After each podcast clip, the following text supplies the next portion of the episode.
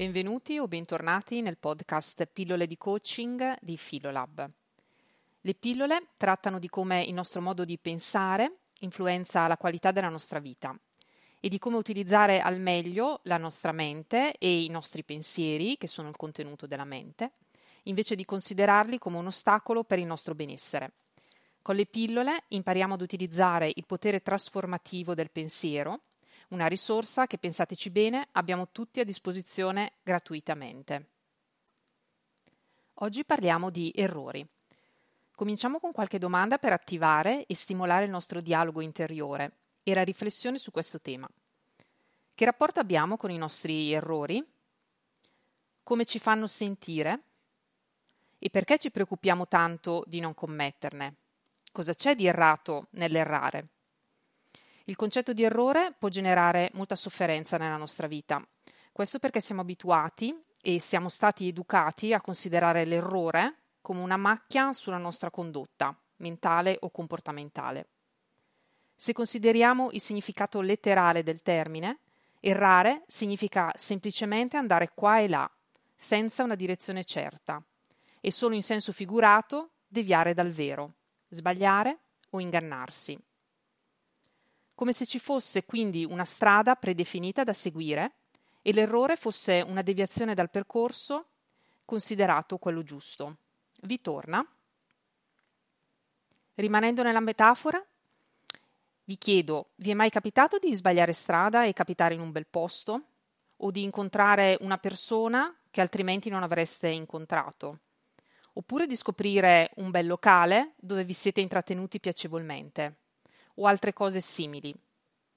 E in questi casi di aver pensato che se non, ave- non aveste sbagliato strada, non avreste mai fatto quell'esperienza. Bene, questa è la prospettiva nella quale pos- possiamo considerare i nostri errori, come momenti in cui si apre un nuovo scenario, una nuova opportunità, il luogo dove facciamo una nuova scoperta, anche su noi stessi, il luogo dove la realtà prende un'altra piega. Molte scoperte scientifiche sono state fatte a seguito di un errore e anche molte scoperte industriali. Ce n'è una in particolare che a me piace molto, è quella del post-it. Il post-it quest'anno compie 40 anni e come ogni grande invenzione che si rispetti, la scoperta è avvenuta appunto per caso o per errore.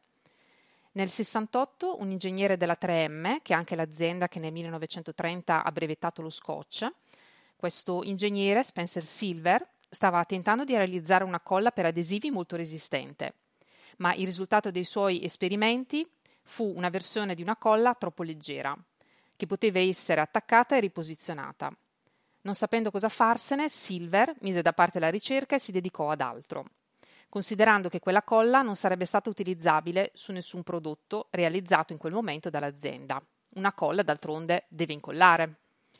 La formulazione di quella colla rimane inutilizzata per molti anni, per sei anni esattamente, fino a quando un suo collega, Arthur Fry, che cantava in un coro in una chiesa e aveva diverse difficoltà a tenere il segno fra gli spartiti, perché usava questi biglietti, questi foglietti, che però candevano continuamente e gli facevano perdere la pazienza e la concentrazione.